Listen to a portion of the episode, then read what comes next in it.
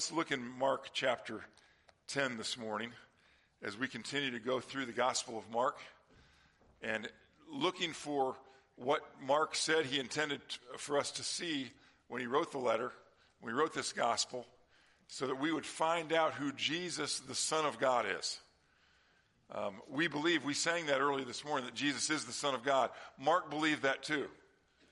And so he gives us these stories of the life of Jesus and some of the teachings of Jesus, not only the things he did, but the things that he taught. This morning, we're going to look at one of the things that he taught. And it's Mark chapter 10, starting with verse 1. Jesus then left that place and went into the region of Judea and across the Jordan. Again, crowds of people came to him. As was his custom, he taught them. Some Pharisees came and tested him by asking, Is it lawful for a man to divorce his wife? What did Moses command you? He replied. They said, Moses permitted a man to write a certificate of divorce and send her away. It was because your hearts were hard that Moses wrote you this law, Jesus replied. But at the beginning of creation, God made them male and female.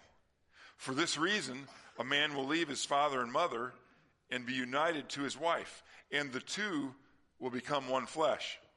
That sounds familiar to us this morning since we just read that from Genesis. So they, they are no longer two, but one. Therefore, what God has joined together, let man not separate. When they were in the house again, the disciples asked Jesus about this. He answered, Anyone who divorces his wife and marries another woman commits adultery against her. And if she divorces her husband and marries another man, she commits adultery. And so, the test. The Pharisees, the Pharisees, remember, these were, these were religious leaders in Jesus' day. Um, there were different, different groups of them. Um, there were they're, they're referred to sometimes as teachers of the law. There's another group called the Sadducees. Then there's the Pharisees. These are, are trained religious leaders, and these were the men mostly that were leading Israel not to receive Jesus. Because the more they found out about Jesus, the more they heard him speak, the more trouble they thought they were going to get into from Rome, and they didn't want things to get messed up and mess up the way their, their system was working, in their opinion, just fine even though he was proving by the things that he said and by the things that he did that he was, in fact, the Messiah that they'd been looking for all their lives. And, and, and, and long before they came in, you know, into this, onto the scene, they still wanted to keep things the way they were so much that they wanted to keep people from receiving Jesus, even though the scripture was pointing to him as the Messiah. And so this is another one of their test days another day when they're going to try to get the people not to like him because of the way he answers their questions. And so they brought up a subject that is very divisive. It's very divisive today. It was very divisive in Jesus' day. There were some Pharisees and some Sadducees who thought one thing about divorce, and there were others that thought another thing. And so here they're going to try and get the people stirred up, and, and at least a bunch of them not to like Jesus for what he's going to say.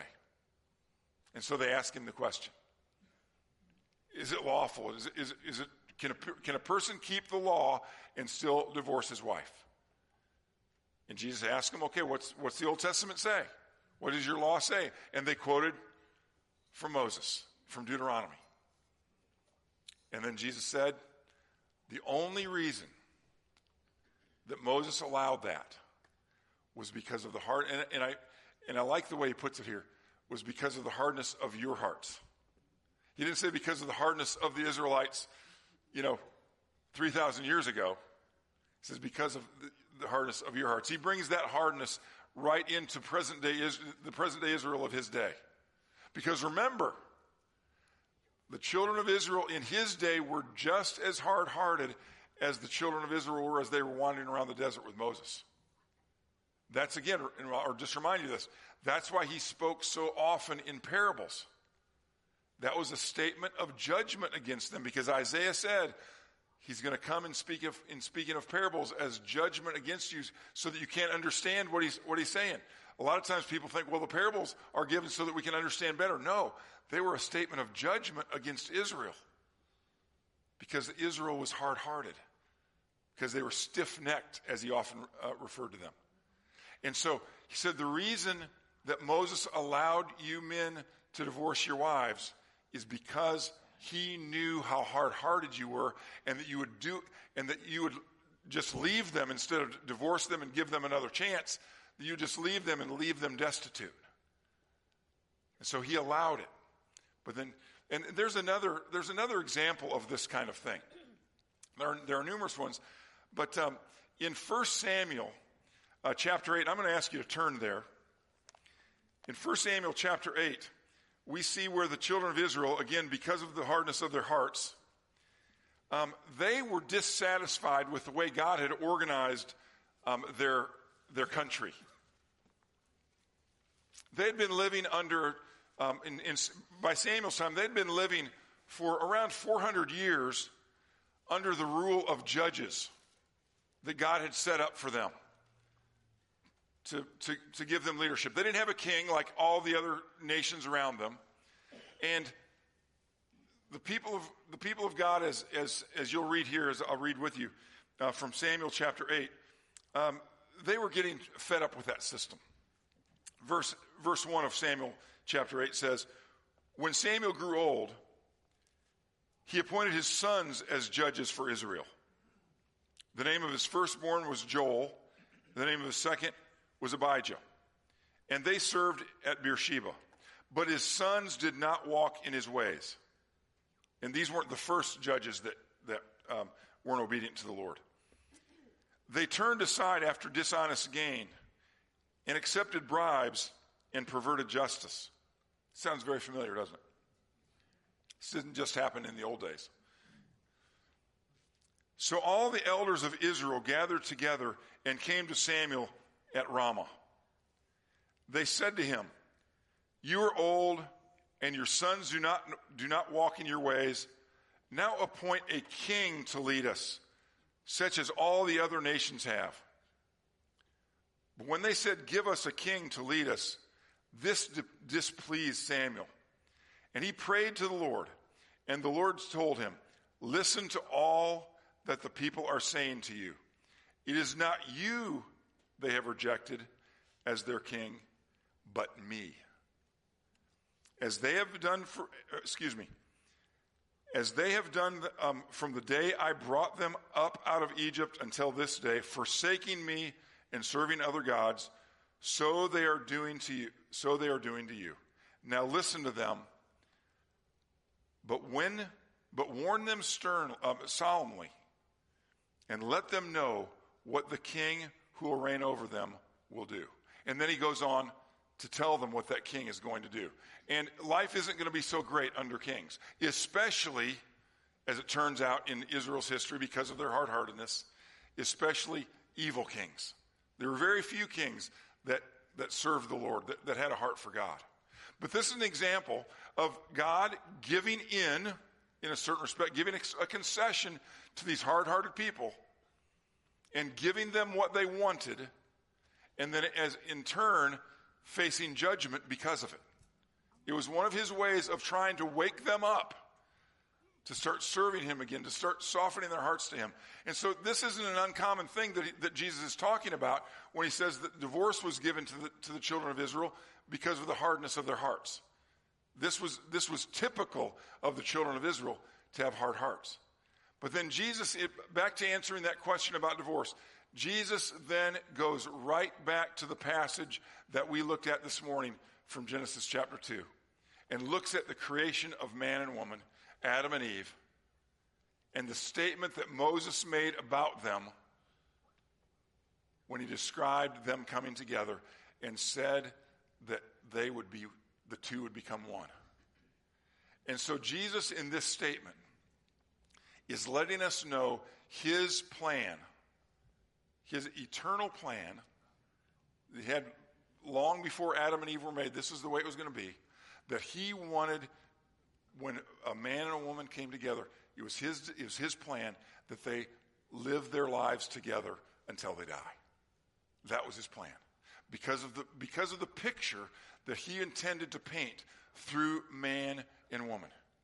He had a, he had a certain role that, a, that he wanted a man to play, he had a certain role that he wanted a woman to play, and this was going to glorify him as they did this. The problem with the plan was the people that he gave it to. And so just like just like all the laws, even this law written on our hearts, because this wasn't a, a, a written law, you know, none of the Ten Commandments say specifically anything about the, the husband and the wife being together forever. He does have the law in there about adultery. But the fact is, because of the way he created Adam and Eve and the way he established marriage, he was expecting that men and women everywhere would follow that example and follow that law. Again, the people saw that. They knew it was good. They knew it was right. Everything that God made was good. Everything that God made was right. But they rejected that. They're people. They're sinful people. And like all the laws, remember what the major purpose of the law is. A lot of times we, we, we, we get confused on this subject. The major purpose of the law wasn't to help us live perfectly. The major purpose of the law was to show us that we can't. It was to expose our sin nature. It was to expose it from us that we like to sin and we can't keep the law. See, that message is what was supposed to be getting through to this hard hearted nation of Israel. That message is what's supposed to be getting through to everybody because all of us have some law written in our hearts when we're born. And none of us can keep that law. And so everybody is pointed by their inability to keep the law, whether it's the law of Moses or the law that's written in our hearts. All of us are prone to sin, are prone to break that law, and we need a Savior. We need somebody to be able to forgive us of our sins. And that's what, G- what God did for us in sending His Son, the second person of the Trinity, God the Father, God the Son, God the Holy Spirit, sending Jesus into this world to be that Messiah, to be that Savior, to be that one who can give us forgiveness of sins. And so that law concerning divorce, that law concerning marriage, like all the rest of the laws, was given to expose us of our need. And I say us because it's all people, all times. To expose us as sinners and our need for a Savior. And so Jesus, as he points this out, is, is pointing us right back, not to the law in Deuteronomy, pointing us right back to the law in Genesis chapter 2 and saying, What God brings together, let no man separate. And so, as we hear that this morning, some of us are married, some of us aren't, some of us are divorced, some of us aren't. We hear that message this morning, and we should take that to heart. And first of all, if we're married, say, Thank God that He has put me together with this man or this woman. And for some of you right now, that is very difficult to do. All right? Because even this morning, you know, where's Katie and Kevin? They had to take care of their baby. I'm still going to pick on them. Kevin forgot the bottle this morning. Okay? Men, we can all relate to that. We've all, they have a, new, a newborn. And that was a terrible thing. I was there when he discovered it, and she gave it to him.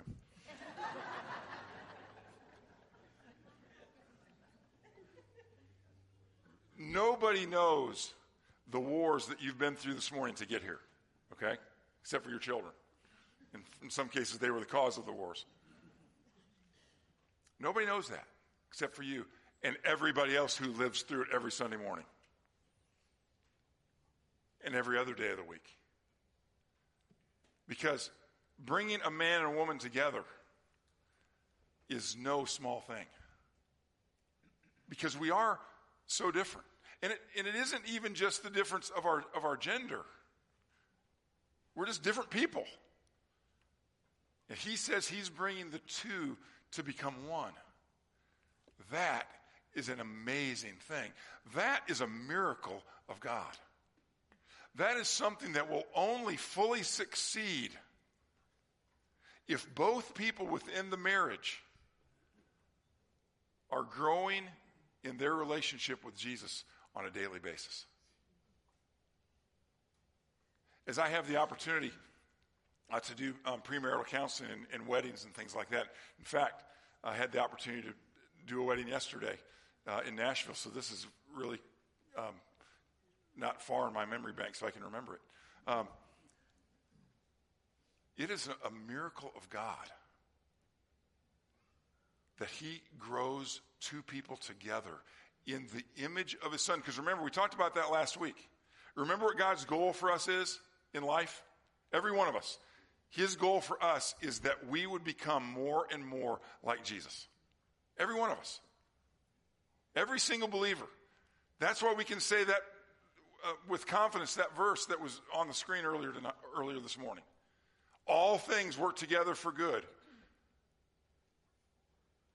For those of us who love God and are called according to his purpose. For those he foreknew, he also predestined to be conformed to the image of his son. That's what he's doing in us. That's what he's using all these things in our lives to do, to conform us to the image of his son. And if a husband is being conformed to the image of his son and a wife is being conformed to the image of his son, they are going to get over all the other mess that happens. They're going to get through that. I remember, I hate this memory, but I have to use it since I know it, it happened. Our daughter Rebecca was about 10 years old, and Sherry and I were having a discussion in the kitchen over about something and I use discussion loosely. And um, I hear the, we hear the pitter patter of feet coming down the steps. And then she comes sliding across in stocking feet across the floor with her hands up. You guys stop it. This is how divorces happen.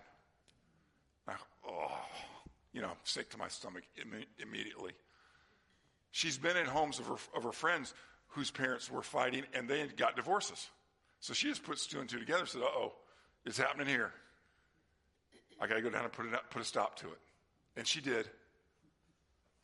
And I was able to say to her with confidence, first of all, Rebecca, you're right. And I'm sorry. I shouldn't have been talking with your mom like I was. But I want you to know something. We're not getting a divorce. Now, some Somebody say, well, be careful what you say. You, you know, you're going to be able to keep that promise. And I was confident I was going to, to keep this promise. And here's why I was confident. And I told her this. I said, your mom loves Jesus. And every day she is becoming more and more like him as she reads his word and as she prays and as she lives for him. And Jesus has forgiven her of a lot of sins. And she is always going to forgive me of my sins. And I also love Jesus. And I'm growing in my knowledge of his word and I'm growing in my service of him. And I'm becoming more like him. And I am I've been forgiven of so many sins. I'm going to also be able to forgive your mom of her sins. So you don't have to worry, even though we weren't talking like we should, you don't have to worry about us getting divorced. Now, I have confidence in my wife's faith in Jesus Christ. I was confident of that before I married her. I'm even more confident of that now, and I was even more confident of that, you know, by the, by the time Rebecca was able to, you know, come into into that mediator position, or whatever you would call it. Um, I know that Sherry is growing in her knowledge of, her, of His Word. I know that she's being conformed into His image. I know that as hard as I make it sometimes, she's going to forgive me. And she knows the same thing about me. And so we have this confidence. We, we have this glory in our lives because we're able to live out exactly what God is talking about when He says the two will become one flesh. That doesn't mean that we're going to be perfect. Nobody is. That's why, and, and, and, I mention this often, that's why John writes in his first letter, in 1 John chapter 1, verse 9, where he says, If we confess our sins, he is faithful and just and will forgive us our sins and cleanse us from all unrighteousness. That includes the, the problems that we have in the, the sins that we have in our marriages. That also includes the sins that may have broken up a marriage and caused you to be in a divorce. Don't think of that as something unforgivable. It is one of the things that we deal with, just like all the other sins of the Bible. There there are numerous lists, and you've read them, of, of, of things that he doesn't want us to do. None of those things are beyond his forgiveness. That's why he tells us to confess our sins to him, and he'll be faithful and just to forgive us of our sins and cleanse us from all unrighteousness. But here, Jesus, while he is, again, quoting the law, trying to expose sin, he also represents all the forgiveness of God in his person. Because he knows what he's on his way to do. How many times, as we've been going through the Gospel of Mark, in just these last couple of Sundays, in, in chapters um, 8 and 9, how many times has Jesus let his disciples know, I am on my way to the cross? How many times? Over and over again, he's letting them know, I'm going to take care of your sin problem. I'm going to forgive you of your sins. I'm going to send the Holy Spirit to live in you so that you can live for my glory. And when you don't, you're still going to confess your sins to me, and I'm going to forgive you, and I'm going to cleanse you, and I'm going to pick you back up, and I'm going to use you. Now, there are other passages besides this passage in Mark which talk about divorce and, and remarriage and these kind of things. 1 Corinthians chapter 7, uh, Ephesians chapter 5, uh, passages that, that, that speak of these things. Matthew chapter 19, Jesus talks even more in this particular context, even more about the subject. So I'd encourage you to look at those things. But this morning, I want us to, I want us to hear the main point of what he's saying. He was glorified as our maker, as our creator, to make man, men and women. He made us who he made us.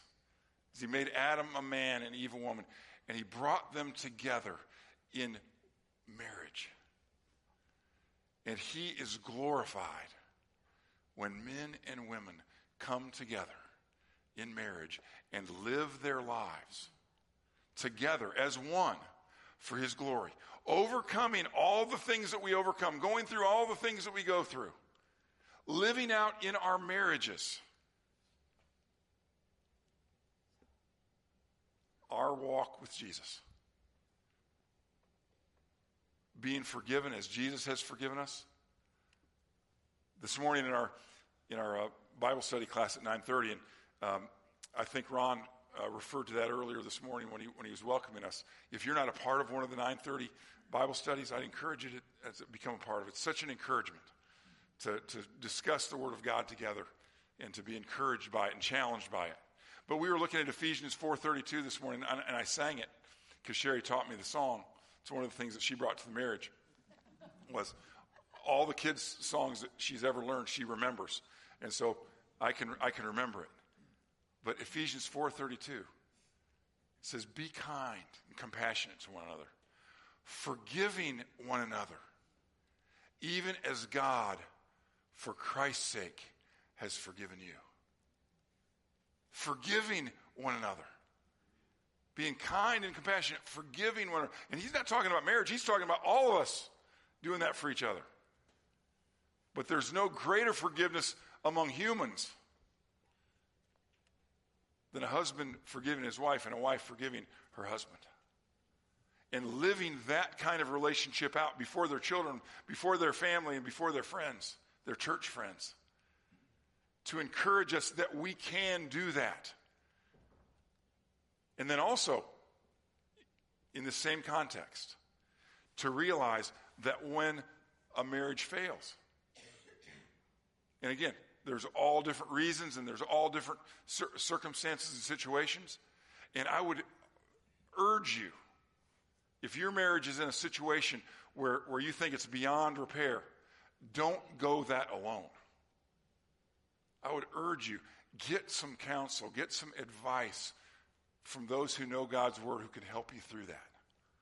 But for those who, who have done that and have, have gone through divorce, to realize that there is forgiveness for everybody in Christ. There, isn't, there aren't certain, certain subjects that are unforgivable. All sins are forgivable. One of, our, one of the great heroes of our faith was a murderer and adulterer. And Jesus still refers to David as the man after his own heart because David understood the forgiveness of God. He, even though his sins were great, and murder and adultery are great sins, even though those sins are great, he knew God's forgiveness was greater. And, and what, a, what a picture. All of the, all of the New Testament um, apostles also show us that same thing. The apostle Paul himself might have thought, no, I'm too far gone. I, I helped kill Christians. You know, no, God still said, I'm going to use you. I'm going to forgive you, and I'm going to use you. And He does that for all of us, no matter what our circumstances. And so I want to encourage you this morning, as Jesus is encouraging the people of the first century and, and through the faithful writings of the apostles and the friends of the apostles like Mark to give us this word, he is reminding us of what a great, great thing marriage is and how God can do this amazing work when He brings people together.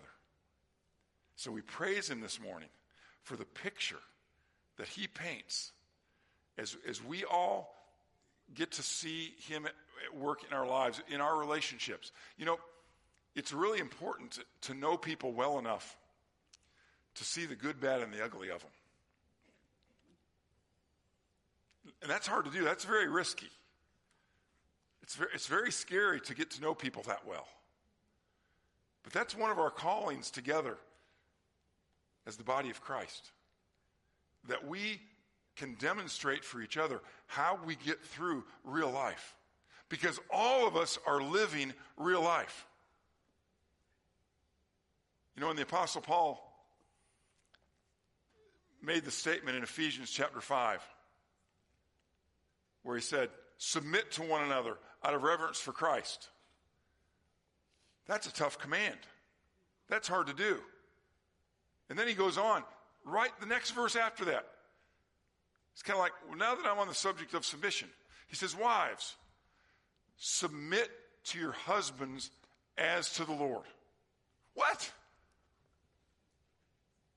But remember the context. He had just told all of us we're supposed to be submitting to one another. And it's basically saying, and you want to see how to do it? Watch a godly wife submit to her husband. That's how you do it. He didn't stop there. Then he went on. Next subject husbands.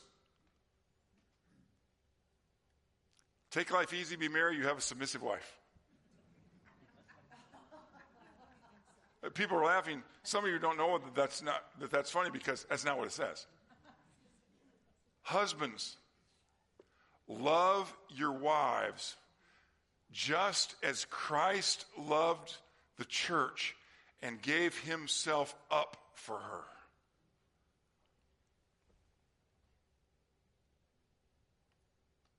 Husbands, that cross should remind us of two things of how much God loves us and how much he wants us to love our wives. And if that's not a picture of our love for our wives, if they don't think of us when they see the cross, and I don't mean for them to think of that as the cross they must bear, okay? I mean to think of, I'm glad I have a husband like that. If they don't think that, then give them something to change their mind. Let them see something different. Let them see a man who gives his life for his wife.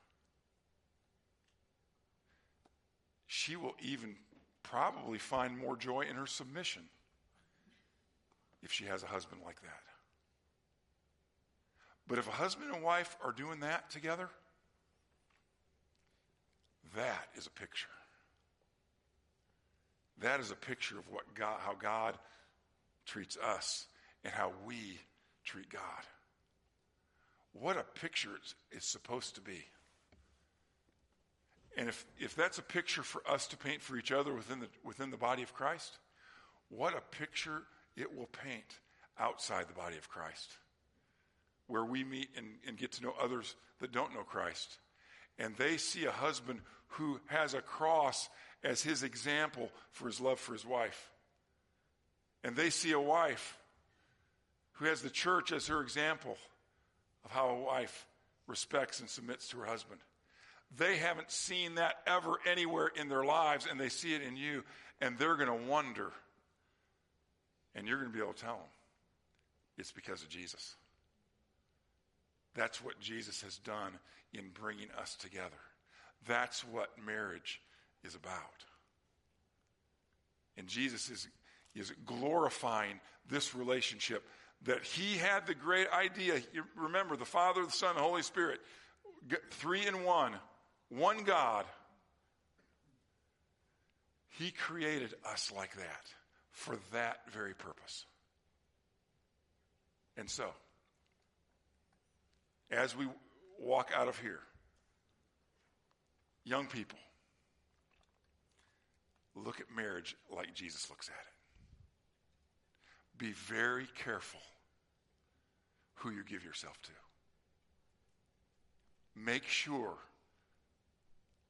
that it's a person that has this same understanding of what marriage is and who we are in Christ. That is no small thing. That is one of the most important things that you're ever going to do and decide. Make sure, be careful, understand it yourself, and make sure that you don't get lured away from it by, the, by some other kind of promise. Remember what God's plan in marriage is. And commit yourselves now, even before you're married, to making sure that that's the kind of woman, that's the kind of man that you pick as a husband, as a wife. And pray that the Lord will bring you to that person, and He will. Husbands and wives, recommit today to God's plan to be glorified in your marriage. Single adults,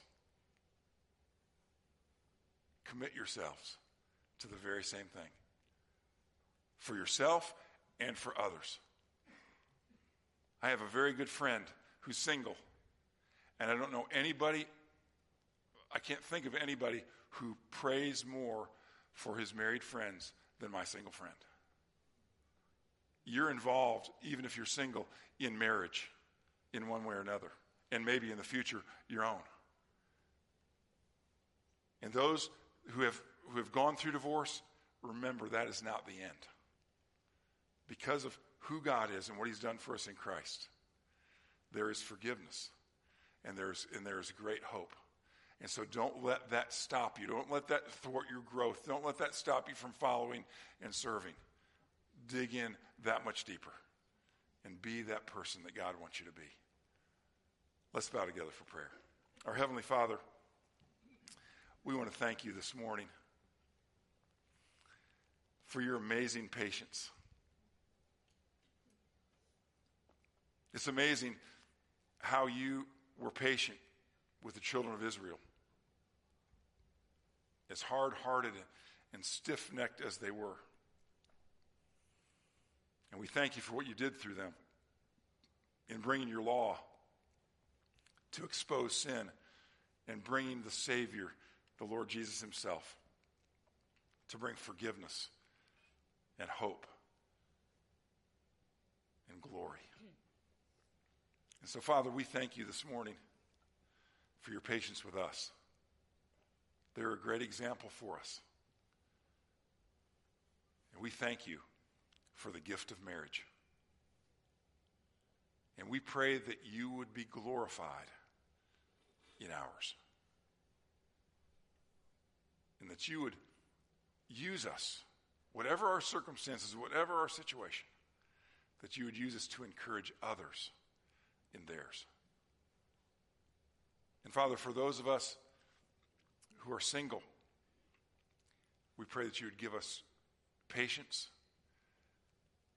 that you'd give us diligence, that you'd give us wisdom and discipline and courage to wait for the right person to marry. Another person who loves you and is being conformed into the image of your Son. To give us that possibility of living life in marriage for your glory. And Father, for those of us who are in hard marriages right now, we pray for your help. We pray for your wisdom. We pray for your courage and faith. And Father, we pray for protection. If any, if any are in a dangerous situation within their marriage, give them the courage, Father, and the wisdom to get away from that person that's causing them danger, whether it's the husband or the wife. We pray that you'd give them um, courage to do so and help us as a body to help each other through those kinds of things. Father, we thank you for your plan. We admit our sinfulness, our tendency to go the wrong way. And we thank you for the work you're doing in us to remedy that and forgiving us and changing us. And we pray it in Jesus' name. Amen.